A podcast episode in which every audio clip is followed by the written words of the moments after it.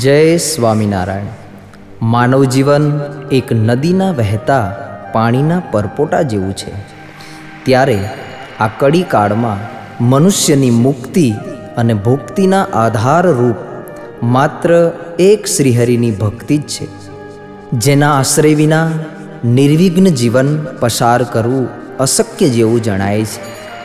માટે ભગવાન સ્વામિનારાયણ એમ કહેતા કે અમારા ભક્તોએ સાયંકાળે મંદિરે જઈ ઊંચ સ્વરે કીર્તનોનું ગાન કરવું.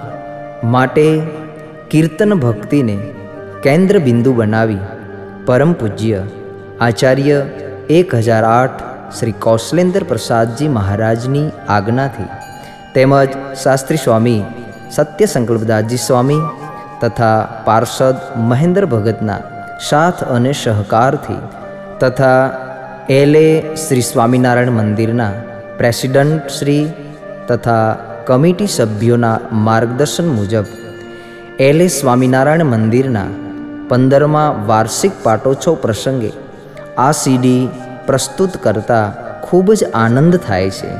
આ સીડીમાં યજમાન પદે રહી જેમણે લાભ પ્રાપ્ત કરેલ છે તેવા અક્ષર નિવાસી સૂરજબા અંબાલાલ પટેલના સ્મરણાર્થે પરમ ભગવદીય રશ્મિબેન પ્રકાશભાઈ પટેલ એન્ડ પરિવાર, તેમનું એલે નિવાસી શ્રી ઘનશ્યામ મહારાજ તથા કાલુપુર નિવાસી શ્રી નરનારાયણ દેવ સર્વ પ્રકારે મંગલ કરે તેવી શ્રી હરિના ચરણોમાં પ્રાર્થના.